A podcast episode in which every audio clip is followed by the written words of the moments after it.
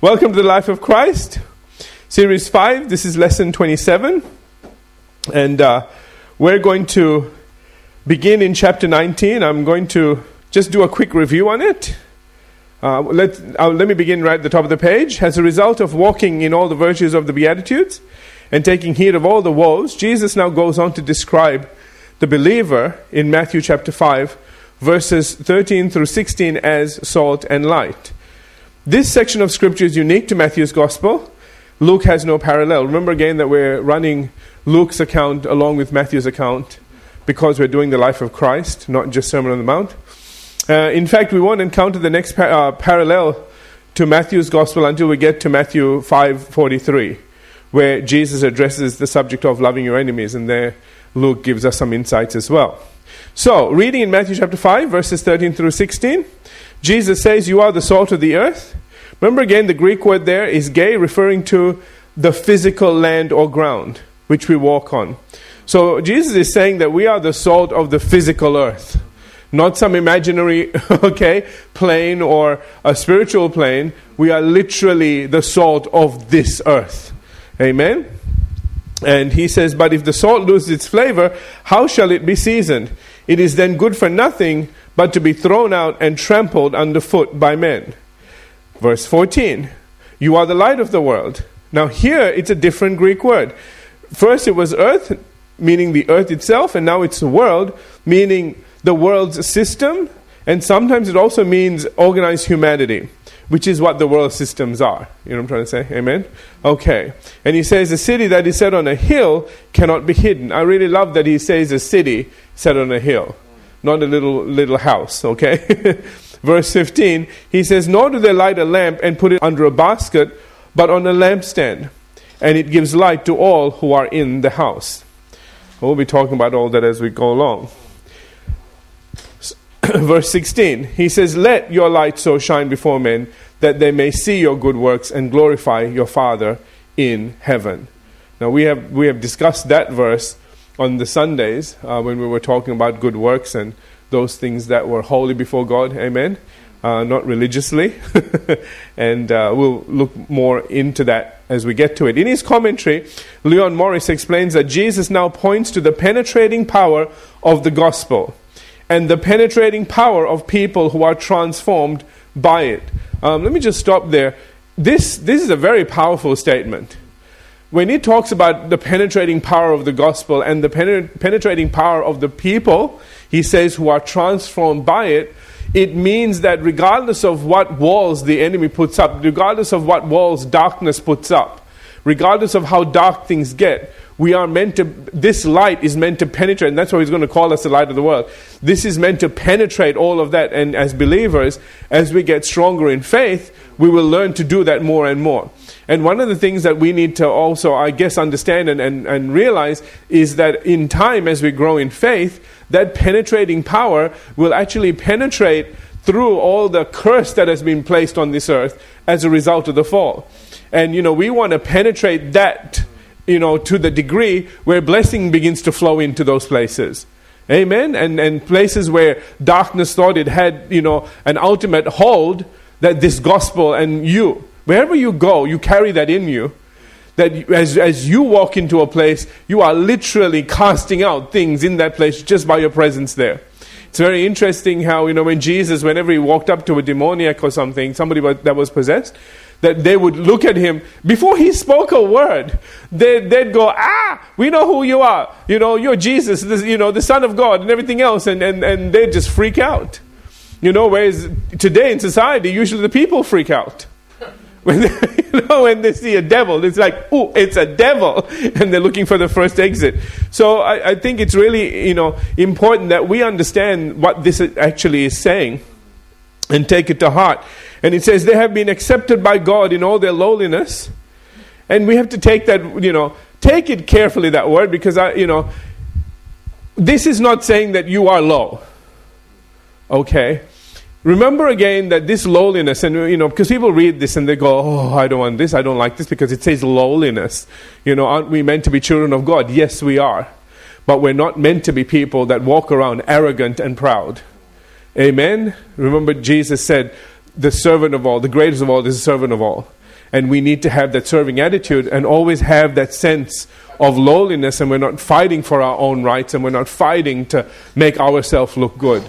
And so that's why this is really important as well, that we understand that what this says is, you know, again, they have been accepted. We have been accepted by God in all of our lowliness, and regardless of how much we didn't have, God received us. And I think that's really key as well, that God isn't looking for, you know, a certain class of people, like some places do. you know, some churches, you can't go there because they're just too, you know, upper class. You know, you can't afford to go there. You know what I'm trying to say?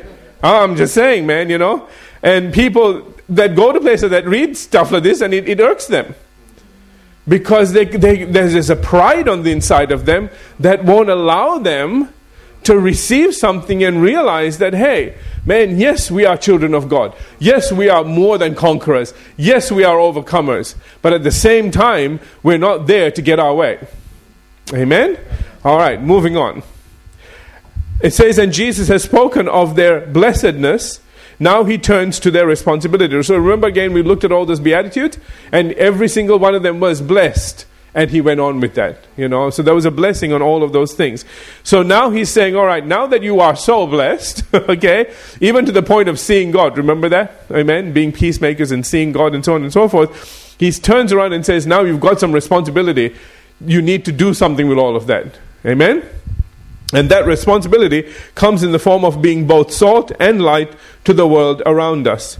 William Hendriksen comments further on this and says, by means of these two emblems, salt and light, an important truth is revealed. And that is that those people whom the world, including the scribes and Pharisees, hates most, are exactly the ones to whom it owes the most to.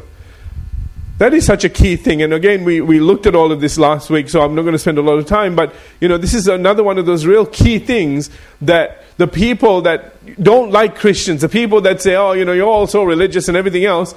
It's interesting when they get in trouble, could you pray for me? Right. Hello. You know, it's this love-hate relationship. I call it a love-hate relationship. You know, they love us to pray for them, but they hate the guilt that comes along with it sometimes, you know, because they look at us and they say, I feel guilty. They start, you know, because you know what? The Holy Spirit convicts them. He's always trying to make you better. That conviction isn't to take your fun away. He's trying to tell you there are things in your life that you need to get rid of that is going to lead you to destruction. Amen? And the first thing sinners need is Jesus. He won't talk to them about anything else except that, you know. So you become the reminder of that and a pain in their side a little bit. But you know, for those that receive that and get born again, they thank you. Amen. They come and say, if not for you, I used to be stubborn and I used to be this. And thank God you didn't stop praying for me. Yeah. Amen. Okay. In other words, without Christians in this world praying and doing what is right in the sight of God, there would be no blessings manifested, and life would become miserable and unbearable and literally degenerate to the worst possible condition imaginable. The Apostle Paul gives us a glimpse of this in Romans chapter 1, and I read all these verses last week, so is that okay if I skip over them? Depressing verses anyway. Okay, all right. When he talks about all the wrong kind of life. Okay, wickedness and sin and greed and hate and all that wonderful stuff. In stark contrast to all of this are the Beatitudes, to which Jesus says that those who live out those qualities will become salt and light and permeate the world, while at the same time greatly hindering its moral and ethical decay. I'm on the next page now, page 3. Now we've caught up. How many minutes? 9 minutes. Sorry about that. And to do this effectively, we, as salt and light, must learn what it means to be in the world, but not of the world. This is where it gets difficult. Even Christians today, I see them slipping. You know, they're in the world and they become of the world. And Jesus says, okay, you're in it, but you cannot be of it. You need to be separate from it. Amen? The reason is, the world system is designed to take you down. God's system is designed to take you upward. Amen. And that's the whole thing. Because Satan, you know, let me just give you this. I'll give you some insight. You want some insight? Let me give you some insight. Satan doesn't want anybody to co-rule with him. His job is to make sure that everybody is below him. Are you all with me? Isn't that interesting? Whereas God does the exact opposite. He's saying, come up and be seated together with Christ Jesus in heavenly places at my right hand.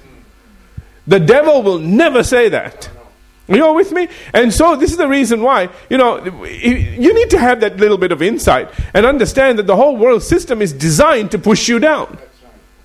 And some of you really feel it, that are in the world. And, they're always just, people with attitudes and always keep pushing you down. You know what I'm trying to say? And, and what shouldn't be happening is that the church does the same thing. Naughty on the church when they do. What they're meant to do is lift you up and bring you to a place where you... let me just say this as well. That's why you have to be careful. I have no problem...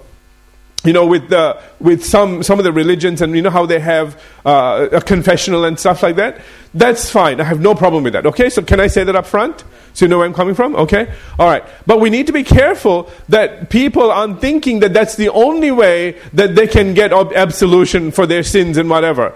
When the Apostle John says, if we confess our sins, not to a priest, but if we just acknowledge our sins to God, He is faithful and just to forgive us of our sins and cleanse us from all unrighteousness. And that puts us on an equal playing field. It means that you can go to God directly because you are a child of God.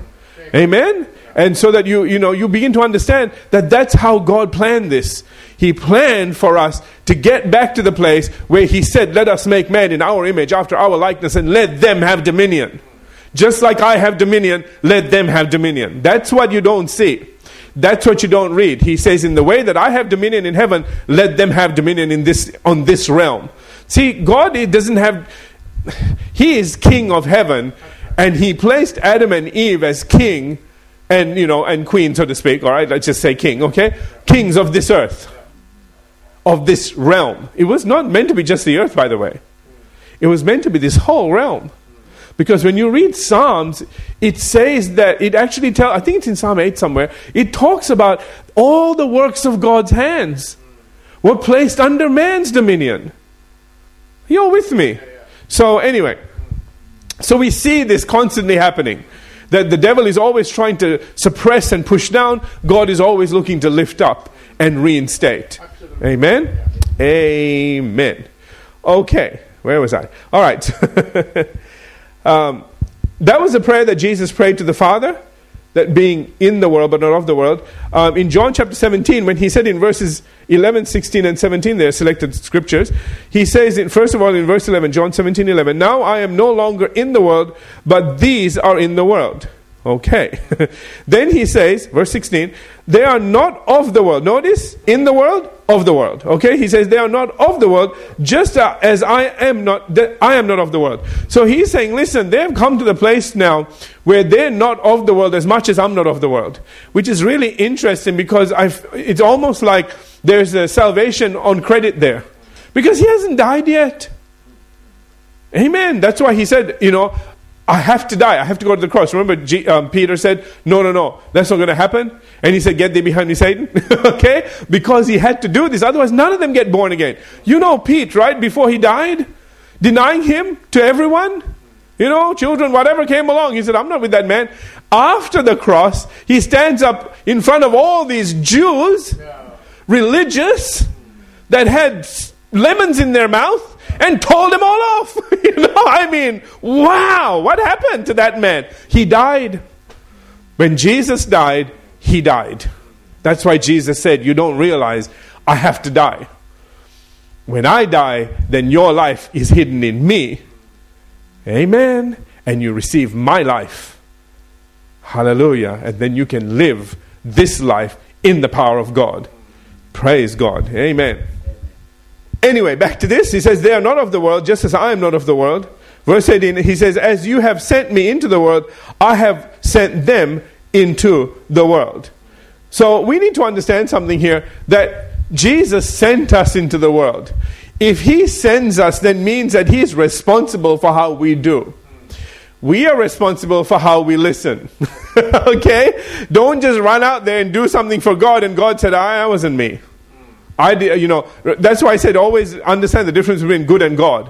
You know, there's a lot of good things people run out there and do and say, God, you must be okay with this because it's a good thing. But, you know, a good thing and a God thing are two separate things, because a good thing out of God's time will not be a God thing. Absolutely. Do you get what I just said? Okay? Because you might say, well, how can a good thing not be a God thing when it's out of time? When it's done at the wrong time. Amen? So, amen. All right. So now when we combine this, being in the world but not of the world, with what Jesus said in Matthew chapter 5 verses 13 through 16, that we are salt and light, what we understand is that even though we are to be totally different from the world, we are still an integral and essential part of it. Okay, it is really important that we understand that we are sewn into the fabric of everything that's here. Even though we're not of the world, you know, it's almost like, I'm trying to think of a, you know, when you look at a chemical structure, okay, of something, say water, for example. You all know water? Does everybody know? H2O? You know that, H2O, right? Okay, I can play with that.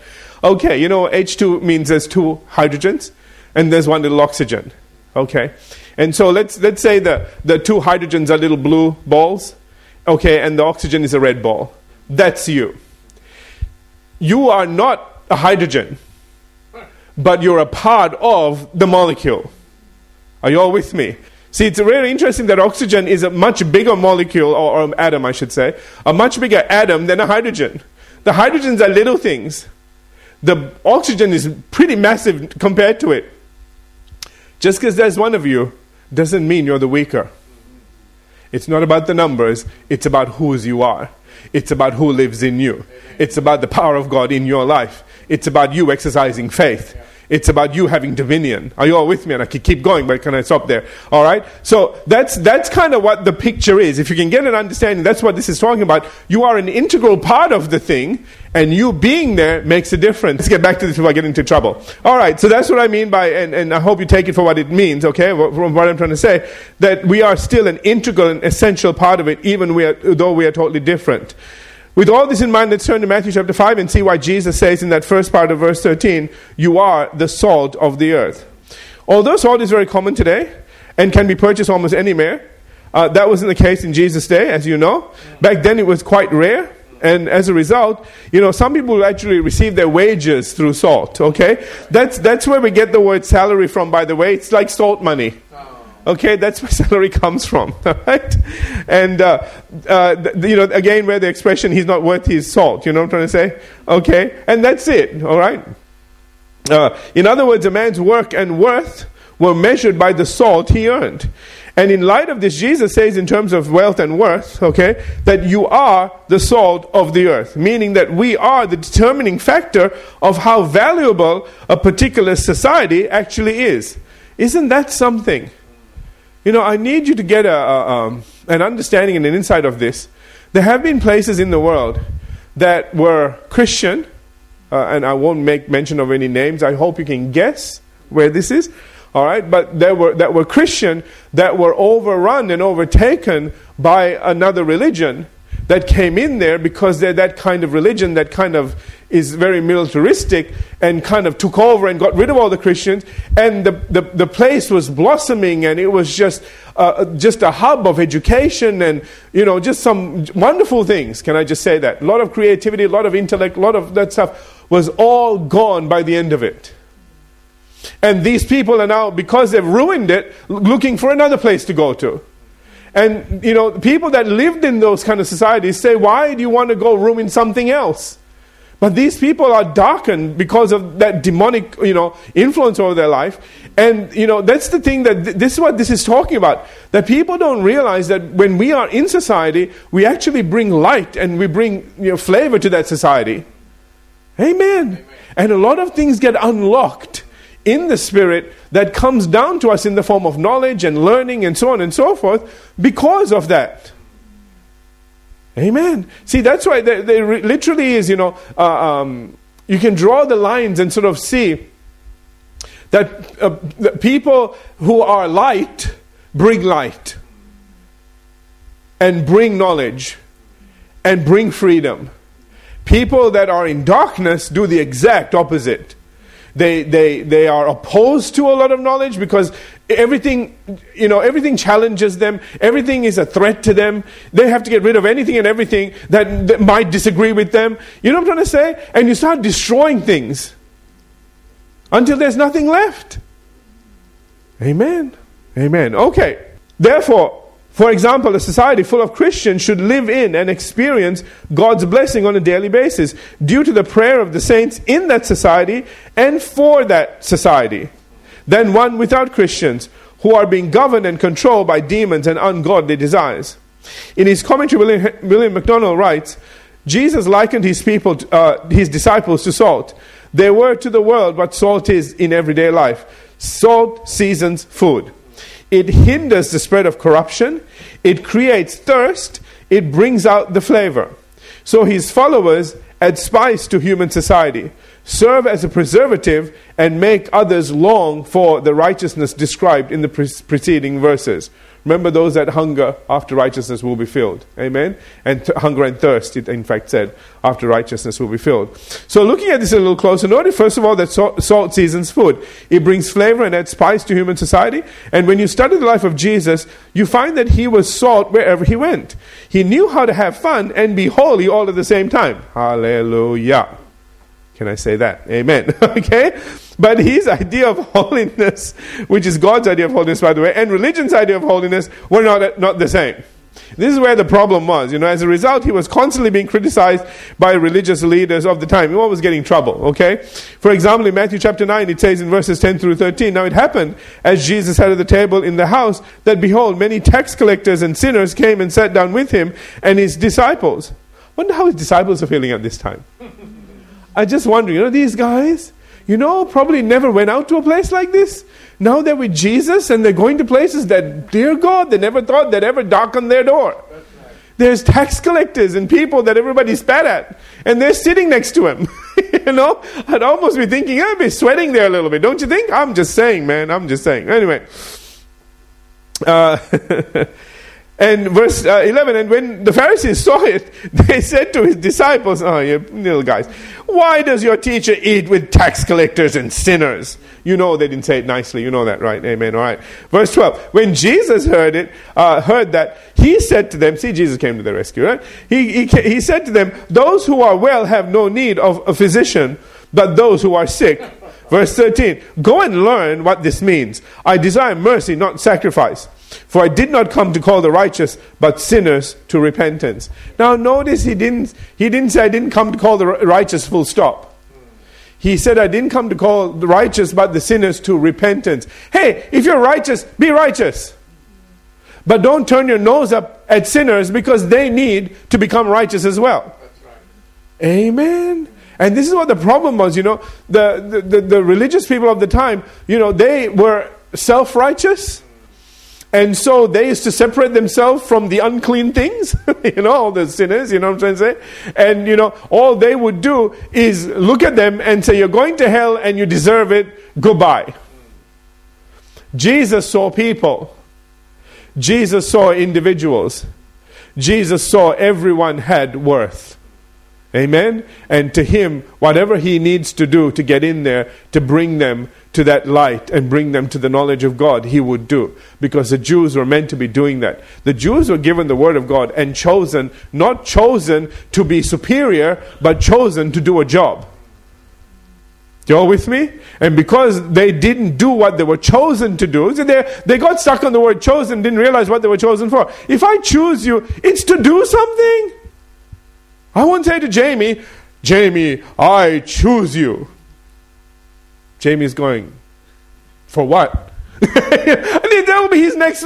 Seriously, somebody says, "I choose you." You go, "You chose me to do what?" You obviously chose me for something.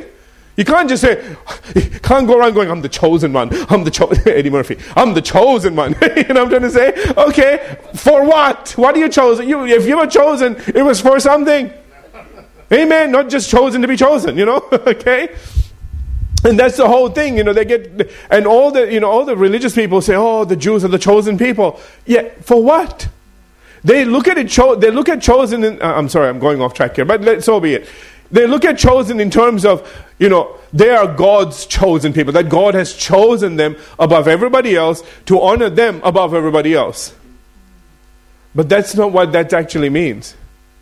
God chose them to keep themselves separate, to keep themselves cleansed so that they could do a job. Because they needed to do something and they needed a certain sense or a certain level of purity. Can I say that? Okay. And righteousness in order to do this. Because they were meant to be, listen, you need that to hear God's voice. Did you get that? And so they were meant to be that way, not so that they could turn their nose up at people, but so that they could hear God's voice and then relate that to the people and bring many to Christ. Or many to the, to faith. Okay, let me say to faith at this moment, because Christ hasn't come yet. But they were meant to educate people about this God, the real one, the one that created all things. Amen? The one that, Daniel, who was the guy that was over Daniel? Nebuchadnezzar? Was it Nebuchadnezzar? Yeah, remember Nebuchadnezzar? When he realized, he said, Daniel, your God is God. That's the realization that these Jews were meant to bring people to. So that they could see the kind of life the Jews were living and the kind of dialogue they had with God and go, you know what? Forget our sticks and our stones and our little ornaments and stuff. Your God is the real God. Let's go with that one, shall we? And that was that's what they were chosen to do. Are you all with me? Amen. Sorry I went there, but good to know some of these things. All right. He proves it out. So let me read verse 13 again. Is that right? He says, go and learn what this means. I desire mercy, not sacrifice. So I did not call to the righteous, but sinners to repentance. He proved this out in Luke chapter 19 when he went to a chief tax collector's house by the name of Zacchaeus, okay, for which he was also criticized. Did I say it right? Yeah. Zacchaeus, okay. With verse 7 saying, but when they saw it, they all complained, saying, he has gone to be a guest with a man who is a sinner. Oh, you horrible thing. Okay. However, just 2 verses down, Zacchaeus gets saved. With Jesus saying to him in verse 9 and 10, today salvation has come to this house, because he also is a son of Abraham. For the Son of Man has come to seek and to save that which was lost. Isn't that beautiful? Amen? It's a celebrated scripture, in fact. It's abundantly clear from this that Jesus knew how to be in the world, but not of the world. That's what we're talking about, okay? How to have fun and still get people saved.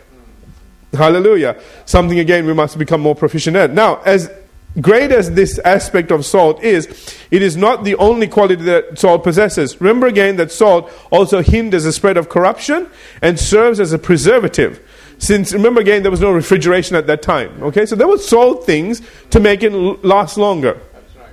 Okay, in other words, from a spiritual standpoint, as a preservative, we are to keep safe what is good and wholesome in the world, and as the enemy of decay, we are to oppose what is corrupt and harmful.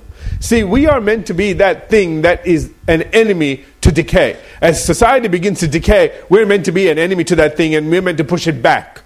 Amen? And can I say this? Let me be vague and say this, okay? I was pleasantly surprised because there is a particular bill that is going forth. Jamie mentioned it, and to me, that is not pro-life. Can I put it that way?